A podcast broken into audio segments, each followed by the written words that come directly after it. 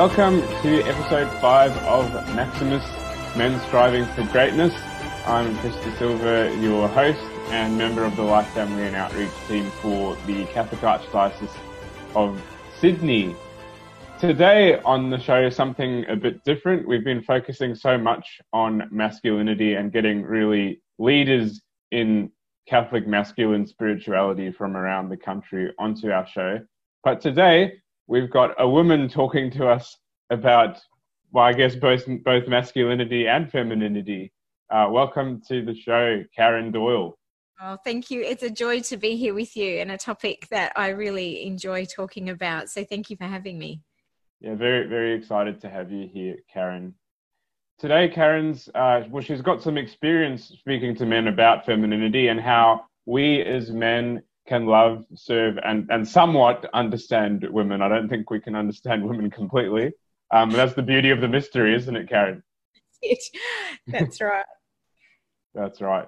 Um, so before we jump into our topic for the day, first of all, I'd like to encourage all of you who watch or listen to this to join our Facebook group called Maximus Men. And if you haven't liked our page, Maximus Men Striving for Greatness, please like that too. But in our group, we have a weekly challenge. You'll hear about the weekly challenge on every episode towards the end of our conversations. And last week, uh, as some of you will remember, we had Steve Lear from Men Alive on the show, and he challenged men over the last seven days to make at least half an hour of quiet time just in prayer with our Lord. Um, we're so swamped with information coming to us through our computer screens. Uh, a lot of us are less busy in terms of traveling around and seeing people in person at this time. Uh, that's changing again a little bit now. But yet our minds and our eyes are so drawn to these screens. We, we've got content coming at us all the time. And so just to take a step away from that for at least half an hour, 20 minutes, 15 minutes a day, um, but Steve particularly said if you could do half an hour in one go once a week, or even up to an hour in one go once a week, um, that that's the challenge. And so we continue to encourage you guys to keep going with that. I'm going to say an opening prayer, Karen, and then we'll get into this interview. Sounds good. Sounds good. Great. In the name of the Father and of the Son and the Holy Spirit. Amen. Loving Jesus, you are the agent of creation, and you, as God, created us male and female.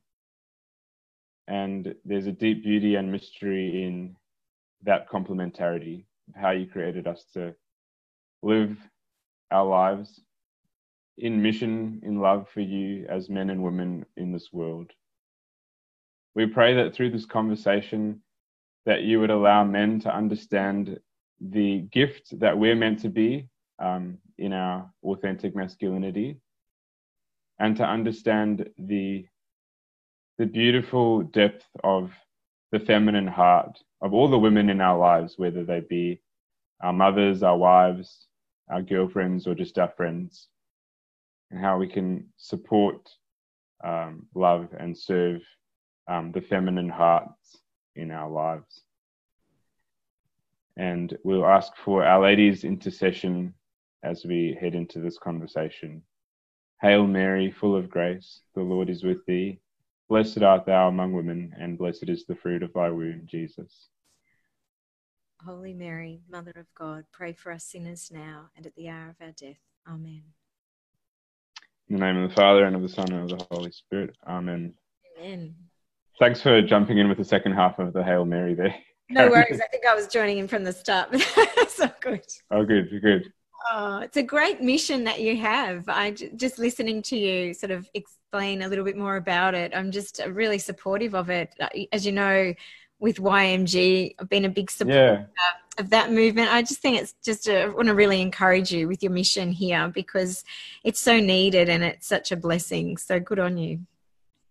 Oh, thanks. Yeah, I mean, in the Life Family and Outreach Office, men's ministry is part of our portfolio, and we were putting a really big focus on doing some big events this year, which uh, we've had to postpone most of those. We might be able to do some later in the year, um, which we'll be announcing on, on this show as soon as we can get dates for that.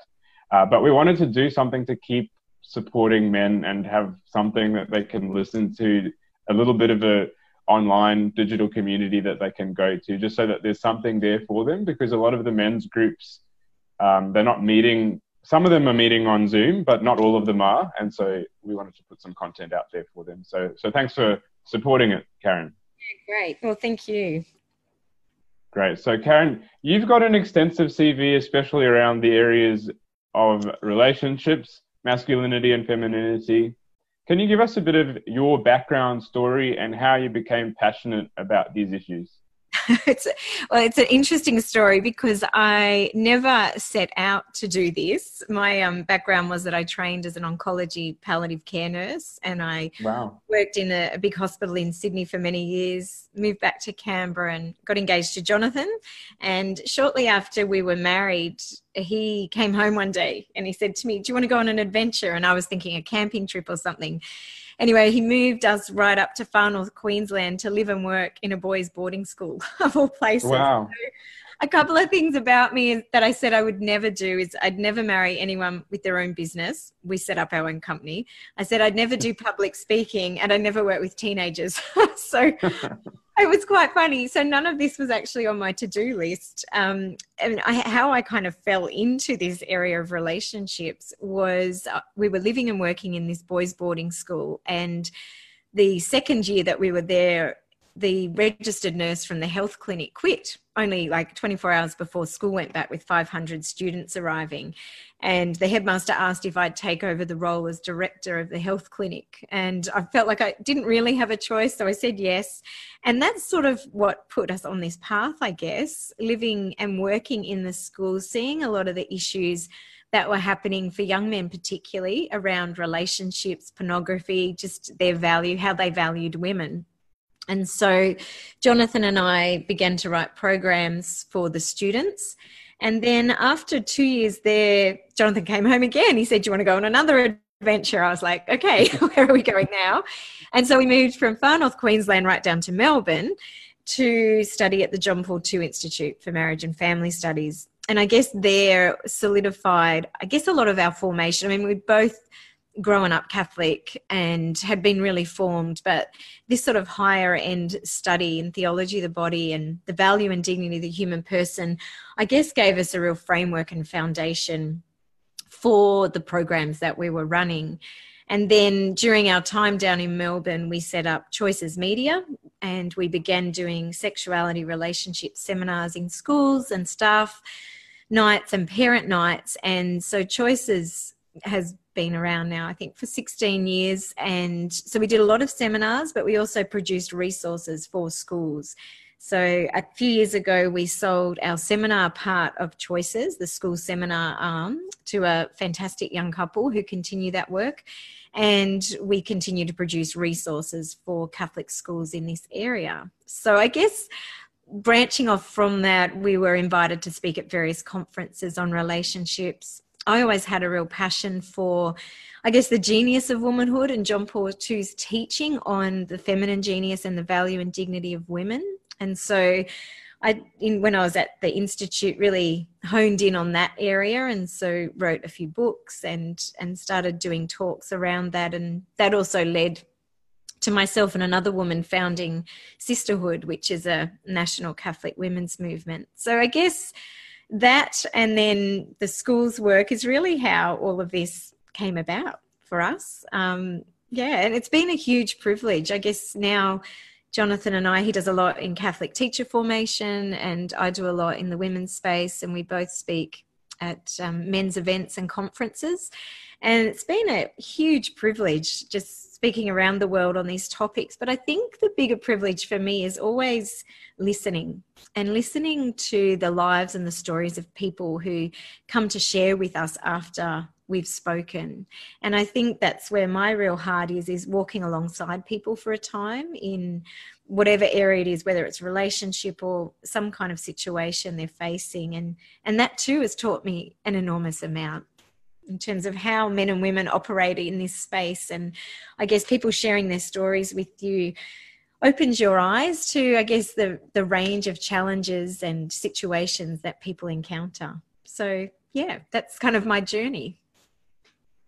That's incredible. And I think it speaks really beautifully to what can happen when you remain open to the Holy Spirit and His yeah. promptings in your life. what you say I'll never do, and God's like, hello. exactly. we will fix you. yeah.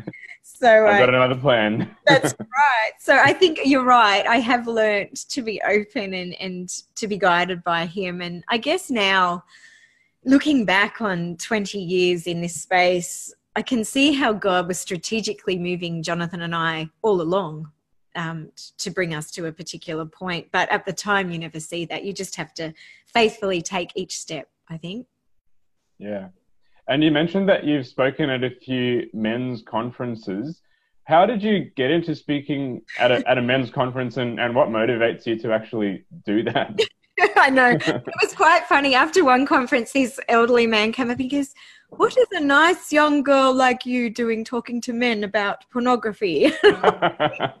I say, Well, that's, a, a good question. Question. Again, it just happened. It wasn't something I sought out at all. I think the Holy Spirit sought me out for some reason. But um, back in, I think it was 2004, Jonathan was invited to give a keynote at the Young Men of God conference in Canberra when it began. And so yeah. he spoke at a number of those conferences. And I think it was the third one, they actually asked if both of us would present a workshop series on relationships, which we did. I was a little nervous. I'd never really spoken to men before. Hmm. And um, so we gave that series and it went very well. But, you know, I had the security of Jonathan by my side. And the following year rolled around and they rang and they said, Look, we'd really love to invite both of you to speak, but we'd like you, Karen, to give a keynote. And at that point, I was like, oh my goodness, like, I'm not sure I'm up for that. um, anyway, I said yes yet again. And God put a message. I was sort of begging him. I was like, I do not know what to say to these men. But he did put a message in my heart. And I think if I look back, I probably say this as a signature message that I give is very much around this idea of complementarity between men and women. Mm-hmm. And so that was the first conference I spoke at. And I think ever since, and that was back in 2007. And I think I've spoken at most conferences each year from that point. And it's been an enormous privilege, actually, to step into that space with men and to, I guess, see their hunger and their desire to really grow into the fullness of who they've been created to be as men, but also their deep desire to really want to love women and to want to care and to want to understand them. It was it was funny actually, funny story. The second conference that I spoke at, they rang me and they said, Last year was great. We'd like you to speak again. And I said, Okay, what's your topic? And they said, The key to unlocking a woman's heart. And I kind of had a chuckle because I said to them, I said, Oh, you're sweetly deluded if you think there's only one key to unlocking a woman. and then once you've found that one key, it's going to be the same key next week, next month, next year. So they were a little baffled, but I helped them. And, and I think that's sort of what then shaped the messages was that they were really seeking to understand the heart of a woman and how they could yeah. better love her. And so I guess that's what's formed a lot of my message messaging when I'm speaking to men is, I guess, giving that insight. So it's been a, a huge privilege. I feel really blessed, and and I've learned so much. It's been just really lovely, actually. Yeah, it's, really an incredible story. I think it's doing a great service to the church. Now, you're talking about the keys, there's several of them, to unlocking all of them. How long have you got? yeah. well, I mean, I, as soon as you said, well, of course, there's not only one. I was like, yeah, of course. Well, I have learned that much in just a couple of years of marriage. um, yeah, but yeah, yeah can, can, you speak to to what some of I mean, I mean, maybe the more common keys are? Yeah, look, I will, and I'll just preface it with this idea. I spoke about complementarity, and I think. I won't go into this too much, but we all know the story of creation that man and woman are called to come alongside each other. And, and we know that the man was alone. God said it's not good for the man to be alone. I'll create a helpmate.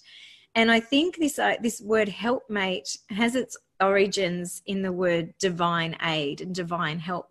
And it's actually in relationship with each other that we discover the fullness of what it means to be male and female, created in God's image. And so when I talk to anyone about relationships, I talk about the fact that we're called to come alongside.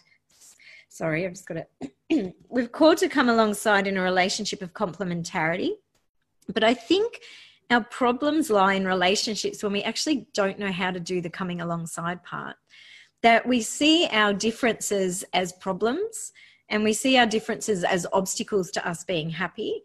But I think I like to flip that on its head a little bit and encourage people to have a mindset shift that what if we actually, these differences were there to call us out of ourselves into a relationship of self gift of self you know of putting laying our lives down and understanding another person. And so i think when we frame the differences and the, the keys to a woman's heart a lot of men laugh at the conference. They don't actually believe it is possible. There's like roaring laughter when i tell them that's the topic.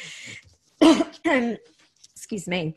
And so what i'd like to do is i like to unpack them into about five key areas and I think these are really helpful because if you surveyed a group of 100 men and asked them to write their top needs, and you surveyed 100 women and asked them to write their top needs, I don't think the top needs of men and women are actually going to cross over. We're not going to get much common ground.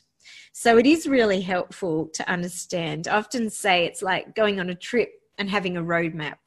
So if you're going to enter a relationship with women, then you kind of need a roadmap. And I, I think these keys offer that. So a couple of them are around, you know, listening, romance, the need for non sexual affection.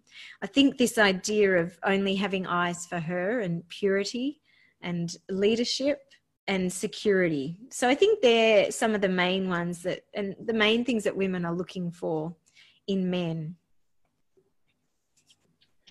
Yeah, that's that's really really beautiful. Um, I'm just thinking, you know, with with the romancing side of things, I I don't, I don't know if any of, of the other guys watching or listening feel the same way, but my wife and I were even talking about how it's been hard to do like date nights and that sort of thing um, when we've been in lockdown and that uh, we, we, we actually did get to go to a restaurant on, on the weekend which was great um, but before that you know, it was kind of tough to think about like what what could I actually do. Um, have you got any creative tips on how men can romance their their brides in in unique circumstances when restaurants are shut? oh look we found it really challenging so we've been we just had our 19th wedding anniversary and we have three children congratulations yeah, thank you. And so we have three children under 12. Anyway, there was no restaurants. This is the 28th of April. And we came, we were outside and we came in and they cooked dinner and they'd set the table for us. So that was, that was very nice. But in terms of romance, I think it's really important to preface it by saying, and I think it's really helpful for men to understand the deep need that women have to be romanced and to be cherished because unless you understand where it's coming from, you can kind of miss the point, I think. Yeah. And I think what for women, they have this very deep longing to be chosen. And what shocks many women is how fleeting this romance is. That when a couple are dating, the man, you know, is incredibly romantic. And then a lot of the complaints from women are after they get married that he just stops romancing them and I often say to men that the chase for a woman's heart actually begins a day after you say, I do. And that's a really important point because so many people see marriage or the wedding day as the culmination. But in fact, it's just the beginning. And so if you can learn to romance a woman, then you're doing really well. I think one of the great disappointments for many women is when a man no longer pursues her heart and no longer romances her. So it's not always, you know, flowers and candles and everything. It's it's really the consistent things done, you know, daily that build what we call a love tank. And when you romance a woman, you're really putting deposits into that love bank. And and every couple needs that, every relationship needs both people to be depositing into that bank account of love because we all hit difficult times and um, we need something to draw on. So, so I guess my little suggestions are one big thing a year, make it your wedding anniversary. because yeah. the number of women whose husbands just forget their anniversary, it just would blow you away. So I think that's really important.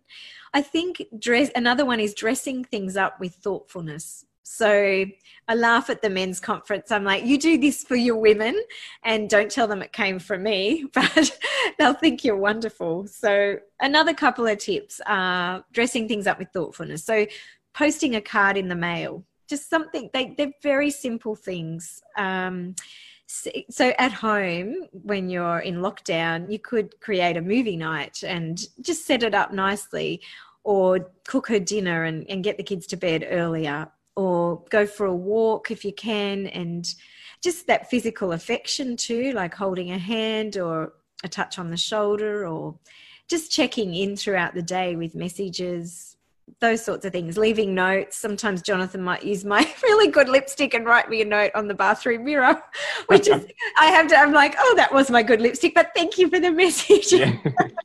it's the thoughtfulness that counts. It is the thoughtfulness that counts. So, you know, we can do grand gestures, and yes, they're wonderful. But really, it's the small things done consistently that make the difference. And so I think it's just tuning into that and tuning into, I guess, your wife or the, the woman that you're in relationship with, her love language, like what yeah. speaks to her. So, Gary Chapman, he wrote the book, The Five Love Languages, and he talks about things like affection, affirmation, gifts, acts of service, and quality time. Now, all of us will have a dominant love language. And so, I guess it's trying to study what is hers and then learning how to love her the way she wants to be loved. Because so often we give love instinctually how we mm. want to be loved but it's about learning how they want to be cared for. So little yeah. things go a long way to prevent i guess all of this stuff is about creating an atmosphere of love which is really important. It's not this gushy ooey feeling. It's an atmosphere that needs to be cultivated and invested in if it's going to stand the test of time. Yeah.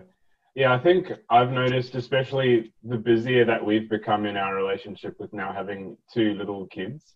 Yes. Um, that I, in terms of like wanting to love my wife, like I'm still trying to prioritize that, but I slip into that autopilot of, okay, like what are the things that I can do that need to be done? And it's, it's less about like stepping back out of the busyness. I think um, perhaps that's a good thing for men to keep in mind is step out of the busyness of what's going on in your life and and just pay attention to her for a bit. And that's how and you can pick up a lot from from that of what she needs and what we can do to love her. Yes. And i think communication just asking her like it's a really simple thing but creating uh, an environment where you can talk. So when the kids are in bed just say look we want to have when I talk to you and just saying, look, I know it's really busy and just stating the obvious. It's really busy. We're in this intense season of little kids and they're not mm. sleeping and but I don't want to lose. And I guess it's uh, women really appreciate when a man steps into their space and reassures them so just by saying, it's pretty simple. Like all you have to do is say this to her, and instantly she will feel more secure and feel closer to you. But I think it's reassuring her I'm in it for the long haul. I'm here. I'm really committed to you. I love you. Acknowledging this is a really intense season. Mm. And I want to work with you on ways that we can connect. So, what works for you? Like, what, how do you receive love or what would be meaningful for you. And sometimes it's just spelling it out that clearly instead of playing the guessing game. Because yeah. I think that can do a lot of men's heads in. Yeah, there's nothing wrong with being direct. I've yeah. I sort of learned that early on. Um, in in the Catholic dating world, I think there can be a lot of beating around the bush with um, you know, uh, are we just going to hang out? Like guys might ask a girl to just hang out, and then she's like, is it a date or is it not?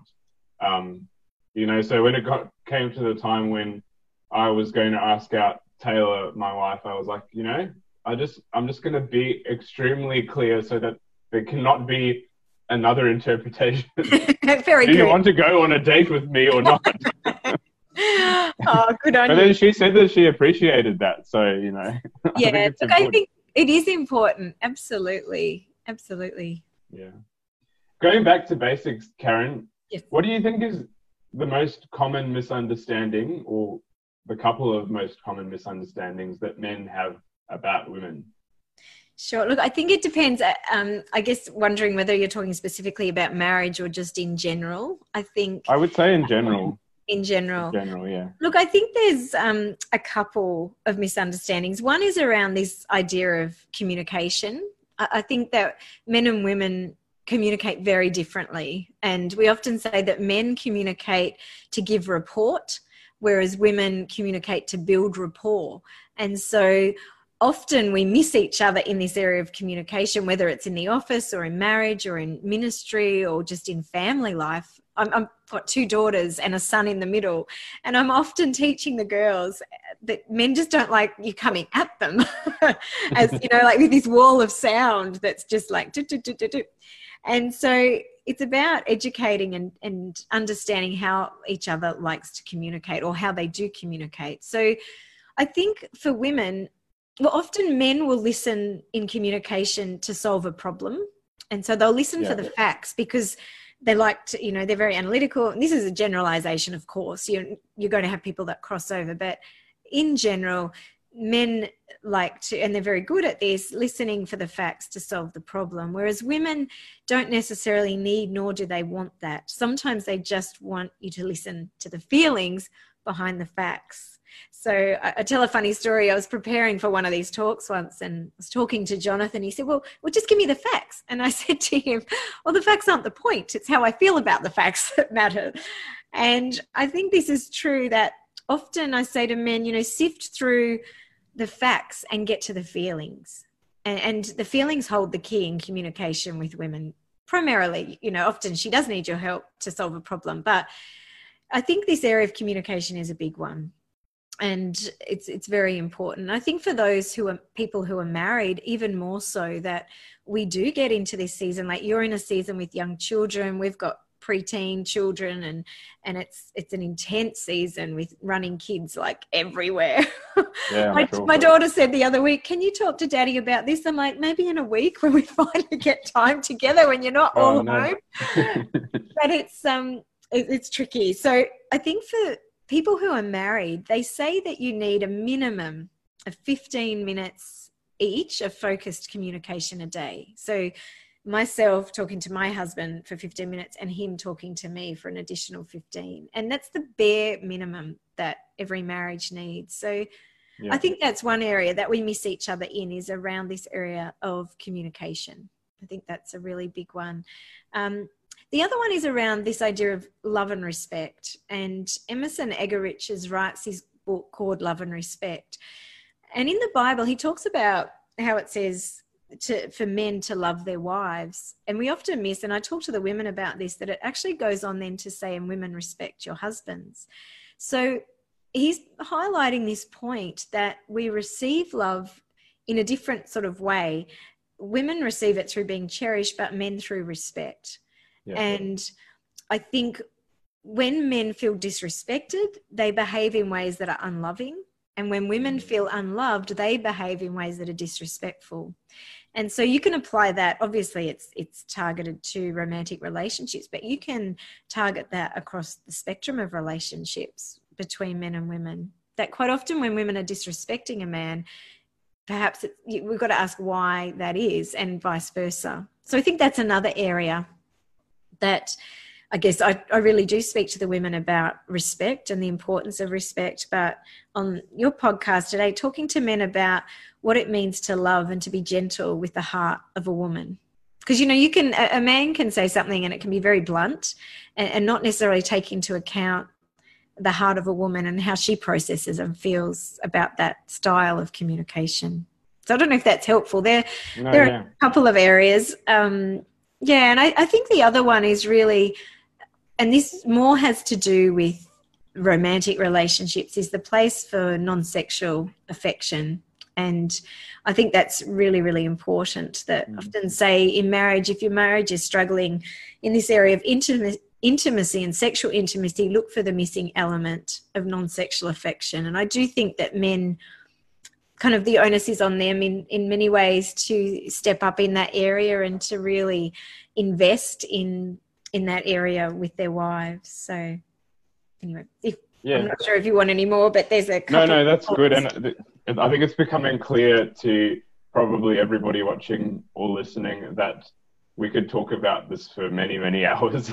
yes, we're gonna hone it down. yeah, but um, just picking up on the point about non-sexual affection leads me to another question about single men out there, uh, especially single Catholic men in the in the Catholic dating scene. I think can be very confused.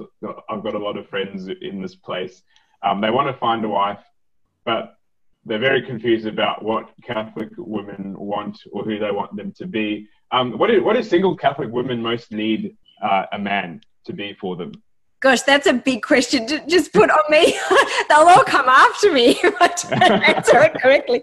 You know, at some of the men, men's conferences, quite funny earlier on in the early days, I get submissions from wives. Can you just okay. put this into your talk to the men? My husband's going to the conference. oh, that's fantastic. yeah.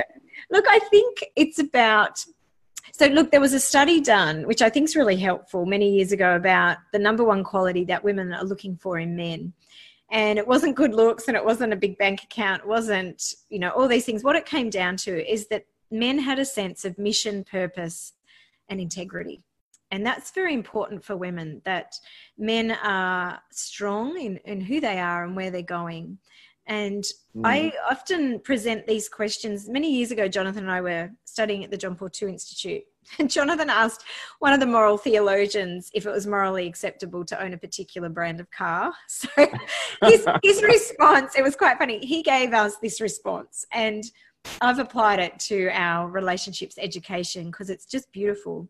He said that we have three questions. Every human person has three questions that they need to ask, and they need to ask and answer these questions in this order. The first one is Who am I? Where am I going? And then who will travel with me. And I think we run into a lot of problems in relationships, especially young men and women, because they're going to each other to get a sense of who they are and they're getting lost. So I think women are looking for men to have a strong sense of who they are and where they're going in life and then inviting them on the journey with them. I think that's really important. I think it is very confusing. You've got a lot of very strong women, and I think some men can be quite intimidated by that. Women who have this stronger sense of where they're going and, and career, which there's nothing wrong with. Yeah. But I think that is intimidating for a lot of men, and a lot of the men that I speak to feel quite intimidated by that. I think men are in a, a better position than women. There's a lot more women who would be seeking marriage than men we sort of know the statistics. So yeah. I think all the guys are, you know, they've got, you know, they've got it. Yeah, it's working in their favor. Yeah, we've got it pretty good as long as we can, you know, get our act together. That's it. And look, I, I think it's having been married for almost 20 years and, and walked with many, many people in a mentoring role and, and pastoral role. I often see young men who don't, like you said, those words get it together. They kind of faff around through their 20s and mm they don't have a sense of where they're going, I would really encourage young men to really pray and to commit to a path. And career is important, and financial provision is important. I do see a lot of people sort of faffing around, I guess, using those 20s just to to do whatever and then they wake up in their 30s and they're like, "Oh my goodness, maybe I should get married, but oh, I don't have a yeah. qualification. I I can't support a family." I think yeah, those things are actually really important and I think we don't value that enough um, mm. from what I see. Um, yeah, I think women are just looking for a real sense of integrity and a sense, a strong sense of men knowing who they are and where they're going in life. Yeah. One of the things that you've already alluded to as leading you into the work that you've been doing at the moment anyway, um, but something that also attacks directly at the integrity of men is the issue of pornography. Yeah. Yeah. Uh, we've already done a show that focused very heavily on pornography, but it's very good to, to get your perspective on, on this issue, Karen. How is a woman or a girl affected when she finds out her either her husband or her boyfriend, or even a younger girl uh, finding out about her father? Um. How is she affected when she finds out he's been looking at porn. Yeah, I think it goes right to the core of who she is, and it's it's funny how you know the enemy um, brings about destruction in relationship through this particular through pornography and it's it is a cancer that destroys relationships and it destroys men and women. I think there's a naive idea out there that what i look at is fantasy and therefore it doesn't have any impact because what i'm doing in private doesn't affect yeah. you or doesn't it's affect not reality that's right. But the truth is that and the bible talks about this that a man that looks at a woman lustfully has committed adultery with her in her heart. So i think when you ask the impact on a woman it is exactly this. It's as if a man has actually had an affair and has been unfaithful to it. It is the same impact. Even though i think for a lot of men they think oh it's just an image. But the impact on a woman's heart is no it's that you've chosen or a man has chosen to have his eyes entertained by someone who is not her. Now, I've also seen this in the father daughter relationship. Obviously, it doesn't have that component of, of attraction, but mm. I think a girl feels violated. I think uh, whether it's a girlfriend, a daughter, a wife, her dignity, even a mother with a son, the sense that her dignity has been violated. And it goes right to the heart. And I think what a woman really feels is that she is not good enough. And somehow she thinks that there's something wrong with her. I've walked with so, so many women. I, I couldn't even tell you. It's, it's insane wow. the number of women whose husbands and boyfriends are hooked on pornography who are really good Catholic men mm. and who are struggling. And I, I think, you know, I try and teach them that it's not well, it's not about them. It's not about the woman. It's actually a disordered, you know, it's a sin and it's a disordered part of sexuality. Like we know that Satan takes something that's beautiful and it he perverts it, and it's it's just tragic to watch the impact on relationships. The other thing that I see is that and my heart breaks for young women. I actually tell women if their boyfriend is seriously looking at pornography, they should break it off and not go into marriage because yeah research shows that no man who looks at pornography on a regular basis can ever have a healthy relationship with a woman. Mm. Um, and so it's just mind blowing. I walk with so many women, and the impact actually, once they enter marriage, so if a woman chooses to go into marriage with a man who has an addiction to pornography, sooner or later, at some point in the marriage, that is going to blow up because pornography is addictive. So, you know, the cycle of addiction is it draws you back, it escalates, you need more uh, substance of a harder nature to satisfy yeah, yeah. you. Then you become desensitized. So, men become very callous. So, that relationship within marriage becomes quite callous emotionally, sexually, socially. And then finally, you have men who take that next step where they're acting out. So I've worked with many women whose husbands have had affairs, visited prostitutes, who have, you know, run their, up a huge household debt on hardcore pornography. Mm. And I, I like to make the point that this isn't just, it's not some men out in the street. These are really good men who are really struggling with this issue. Yeah. What I see is that there's not enough support for the women who are in this relationship because research is showing us more and more that the impact on her is post they they develop post traumatic stress disorder PTSD and anxiety. And so and this is a real thing. So they get very triggered. Um, it's a very complex situation. That I think for women what men need to know is that they essentially feel that their dignity has been violated and that they at their core are not good enough so I've had women say, wives say, you know, well, if I had have performed those acts or if I had have done this that he wanted, then maybe it wouldn't be an issue. And it's like, no, because what he's doing is he's taking what he's seeing and wanting to play that out in their relationship, which is never okay. Yeah. What have what have you seen as effective in relationships, especially in the lives of men, um, helping them to recover from pornography? Mm.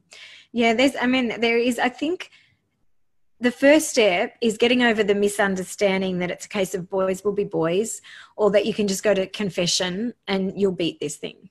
Yeah. It just it's it's a, it's that's a myth. It doesn't happen. The research shows us that it's as addictive as heroin. So it's actually lighting up parts of the brain. So you, you're carving out neural pathways that de- turn into an addiction. And so, like with any addiction, alcohol, gambling, drugs, you need to detox from the addictive substance and you need to walk the steps of recovery. So there's programs, SA, Sexaholics Anonymous, which some people laugh at, but there's some really great programs out there where you're not going to beat this alone. So if a man is hooked on pornography, he needs to bring it into the light, number one. Yes, he needs to go to confession.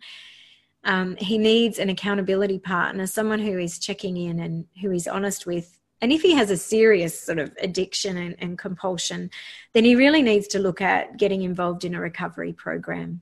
And, and that's mm-hmm. we're talking years to get come out of this reco- come out of this addiction if you've been looking at it for many years because you really need to rewire your sexuality.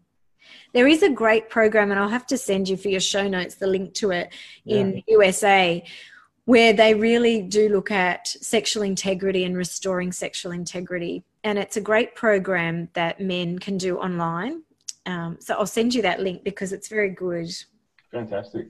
Do you remember the name of the program? I don't. I'll have to hunt around for it for okay. you. There's quite a few, but there's one I know of that's really, really good and has been very successful with a lot of a lot of men. Yeah, I'll just speak a little bit to the the whole brain thing that's going on in pornography too. Um, I think you know if you look at psychiatry, it's the it's the only kind of doctor that doesn't you know sort of cut open the the patient and look at what's going on inside. Um, but mm. some psychiatrists are actually starting to do um, SPECT scans on people's brains, yeah. um, where you can actually see the the physical structure of the brain looks different. It's not just some subconscious thing going on; it's actually physical change. And just because you can't like look at it with your eyes doesn't mean it's not physical. It's just that it's like inside your skull that you can't see it. But there really is a, a physical change going on there that that needs to be treated um, with any kind of addiction. Yes, yeah, absolutely, and and it takes time. There's no quick fix with it, and I think this is where people sometimes lack formation, and it's really helpful talking about these and bring it into the light is that it takes a lot of time and you need a lot of support. I like to call them goalposts. You need to, whatever we face in life, whatever difficulty, whether it's the death of a child or whether it's a pornography addiction or a difficult mm-hmm. Marriage, it's about having goalposts around you that are anchors. So, for a man who is struggling with pornography, he needs a good priest or a spiritual director in his corner. He needs some good friends. He needs a counselor or a psychologist. He needs an accountability and a recovery program. Like, there's a lot of elements to um, recovery. Mm. Yeah. Yeah, we're, we're many faceted as as human beings. There's not just mm-hmm. one aspect to us. no, that's right. Yeah. Um, the psychologist James Dobson, who many people might know from Focus on the Family, he says that the number one cause of depression in marriage is wives who are never romanced. Um, so, how can we continue to romance? Uh, how can we continue to pursue our wives, Karen? Yeah, I think that's one book that I recommend. So, any married men who are listening to this, one book I highly recommend is The Seven Principles for Making Marriage Work by John Gottman. So, mm. he studied couples over a period of seven years, uh, many years, and looked at, he could predict divorce within the first 10 minutes of speaking with them. And he came yeah. up with a whole lot of principles around marriage, like making marriage work. And they're really fantastic. So I think a couple of them, which I'll give to you today, and then I encourage people to, to go further and read the book. In terms of romance, in terms of pursuit of the woman's heart, I guess is getting to know her. So John Gottman talks about enhancing your love map. Which means it's like knowing her as well as you know a postage stamp. How well do you know each other? And investing in building this map and getting to know her.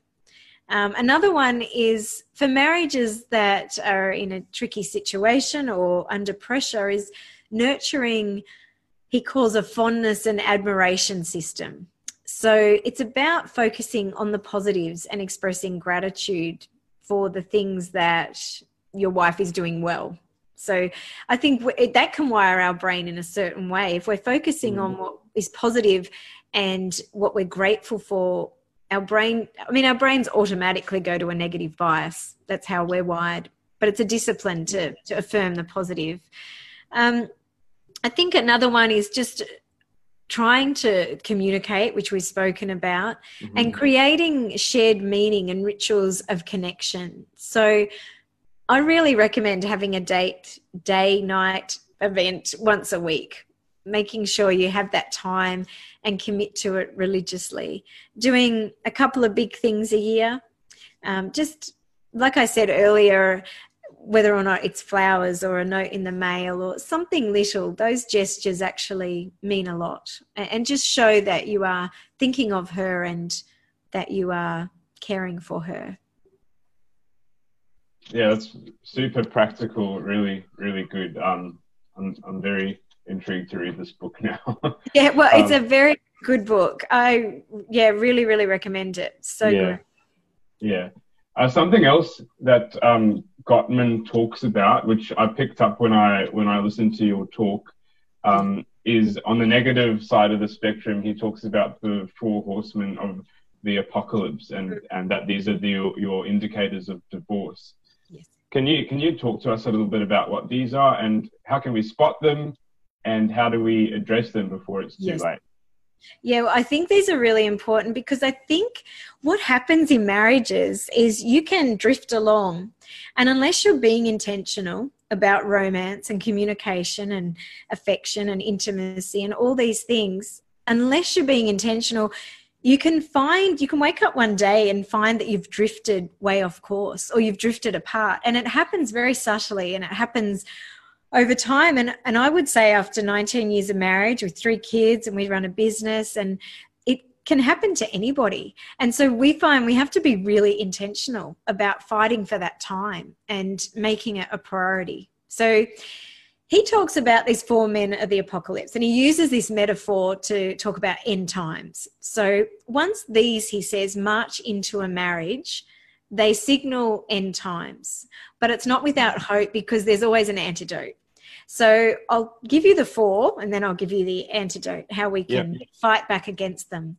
So the four horsemen of the apocalypse, as Gottman describes, are criticism, contempt, defensiveness, and stonewalling. So these creep in, they creep in very subtly, and we really need to be on our guard. So, number one is criticism. And this happens obviously when we start attacking a person. So, he said there's a big difference between a criticism and a complaint. So, I might say to Jonathan, when you do this, I feel this. But if I'm like, you always da da da da da, then that's a criticism. So there's a big difference. So with a wife, I think wives are more guilty of this. I often say to men that what comes across as nagging is actually sometimes her trying to connect and, and fix a relationship, but perhaps she doesn't have good skills in this area herself. But I think when criticism comes in, it becomes quite pervasive and it is the door that opens the way for the other horsemen. So, an antidote to criticism is to make a complaint on a specific behavior. So, like I said, when you do this, I feel I need this. So, I'm just trying to think of an example. I'm trying to teach my son to put the toilet seat down, so I'll use that as an example. so instead of like my daughter the other day, you're disgusting. Why can't you put the toilet seat down? And so I'm trying to teach her to say to him, when you leave the toilet seat up, I feel like it's gross or I feel like you don't care about the girls in the house. I need you to put the seat down each time. So that's a, a, a gentle startup as opposed to a harsh sort of startup. Yeah. So that's number one is criticism. The second one is contempt. Contempt is probably the greatest, the single greatest predictor of divorce. And communication wow. in this state is just straight out mean, where you're disrespecting, mocking, there's sarcasm, eye rolling, name calling. And the target of the contempt is really to make the other person feel worthless. And it assumes a position of moral superiority. I'm better than you, therefore I can treat you like this. Mm. And it's fueled by these long simmering negative thoughts that run around in our head. So, the antidote to contempt is to really build a culture of appreciation and respect. So, if, if you think the motto is small things done often, that's it. So, regularly express gratitude, regularly express appreciation. Might be really small. You might be feeling negative and, and upset with your wife over something, but maybe she's cooked dinner. So you can say, Thank you for cooking the meal, or Thank you for tidying the house, or Thank you for running this errand, or just those small things. I think if we can develop that habit, then we can sort of hold off this contempt entering marriage. So, criticism, contempt, the third one is defensiveness. And this happens when we're responding to criticism. Like, none of us like to be criticized. And so, yeah. our immediate reaction is going to be to defend ourselves. So, we make excuses or we reverse the blame instead of actually accepting responsibility and showing understanding. And defensiveness will always escalate a conflict and it doesn't allow for healthy conflict resolution. So, the antidote to defensiveness is to take responsibility. So, to accept your part in the conflict. So, an example might be I don't know, say I said I was going to pick something up from the shop and I forgot to do it and Jonathan was really upset. He came home and he has a go at me for not picking it up. So I can be defensive. Well, you have no idea what I've had on, da da da. Or I can say, and this is the antidote, you're right. I'm really sorry. I and that owns what I've done and it apologizes, it shows understanding. So I think I walk with quite a lot of women and so I hear a lot of different stories about different marriages and dynamics. And I think sometimes men can be more defensive than women. I think it has to do with this need for respect. And yeah. so I really encourage men to take responsibility, to really own and to be receptive to what they are contributing to a situation. Yeah. So, and then the final one is stonewalling. So, this is how we respond to contempt. Stonewalling is where a person withdraws, they shut down, they basically stop responding. Rather than confronting the issue, they shut their partner out. And it's a really bad habit. So, I think the antidote to this is to increase I guess the hormones that trigger the fight or flight. Like when you're stonewalling, you're really angry, and so you shut them out. So, what you can do is say, okay, I need some time out. I'm feeling disrespected. Can we talk about this in an hour? So, you're setting a time where you're going to come back to resolve the issue because quite often it's the men who stonewall, and then the women make the fatal mistake of going after them. mm. and that just makes it worse. But I think if a man can say, I'm really angry, I'm really upset at the moment, I need some time, and then you say, I'll come back in whatever time, or can we talk about this later, that goes a long way. So I think those things are really, really important. And I think if you can develop that culture in your marriage when things are good, then you have something to draw on when you do, and you will hit a difficult season. I mean, it will happen. And I think this is one thing that Hollywood has sort of done us a great disservice in in presenting this ideal of love as love as a feeling. And mm-hmm. so that feeling is going to run out at some point because it, it's it's physiological. Like those emotions and those hormones we feel when we fall in love, like they are driven by hormones. And so they have to peter out at some point. And at that point, you actually have to get about the business of building a relationship that's going to see you through a lifetime. Yeah. And I love the principle in the Bible of you reap what you sow. So I mm-hmm. believe that in our relationships between men and women, we can sow a famine or a feast by the choices we make in how we interact with one another daily.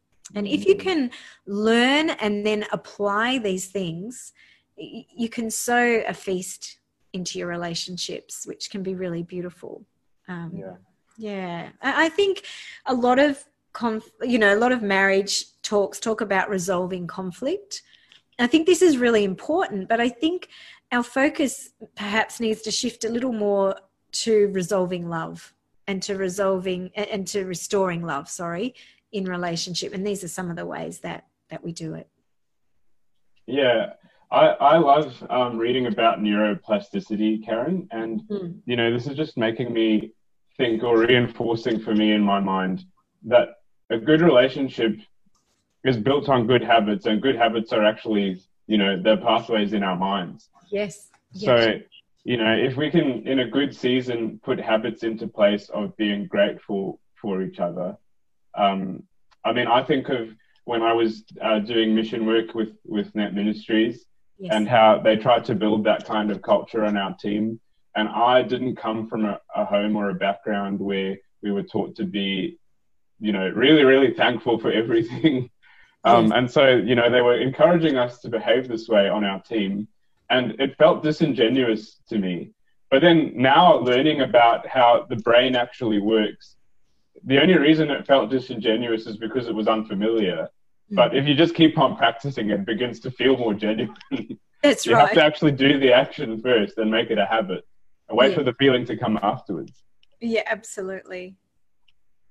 Yeah. Um, okay, Karen. So we're, we're actually heading towards the end of the time. It's just absolutely sped by. This tends yeah. to happen on the show. Um, uh, Karen, we like to issue a challenge to our men.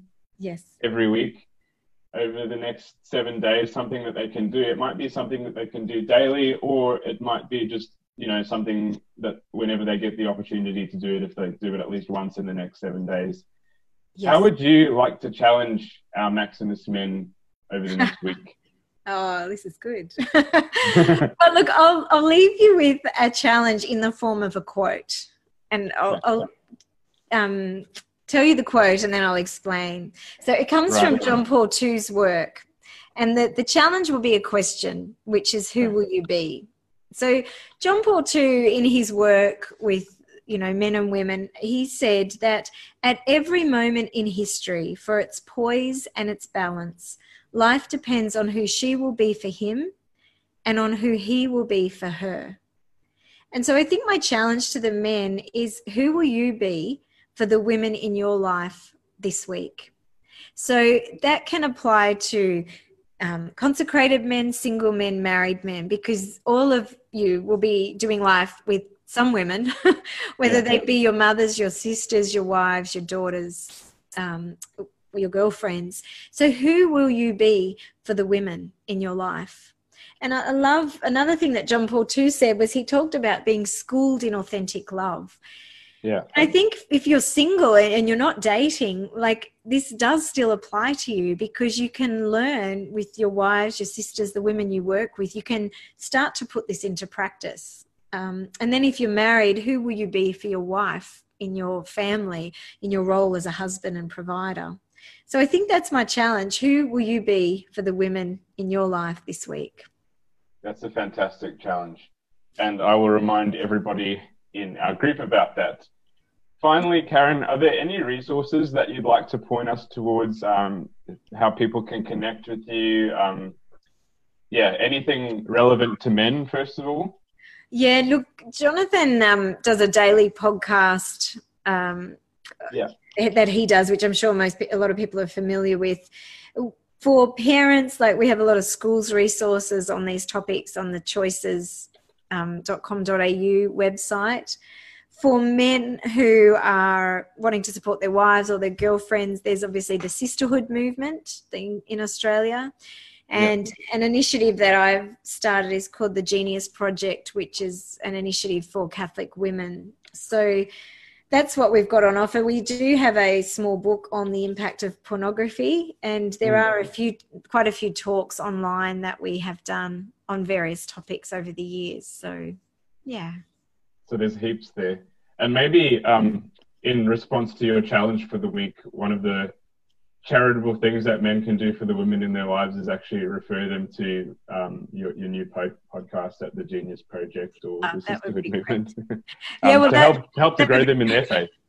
That would be great. Yeah, so the Genius podcast is on all major platforms um, so they can have a listen along to that as well. But God bless you and thank you for your ministry to men because uh, just on behalf of the women, I just am very grateful.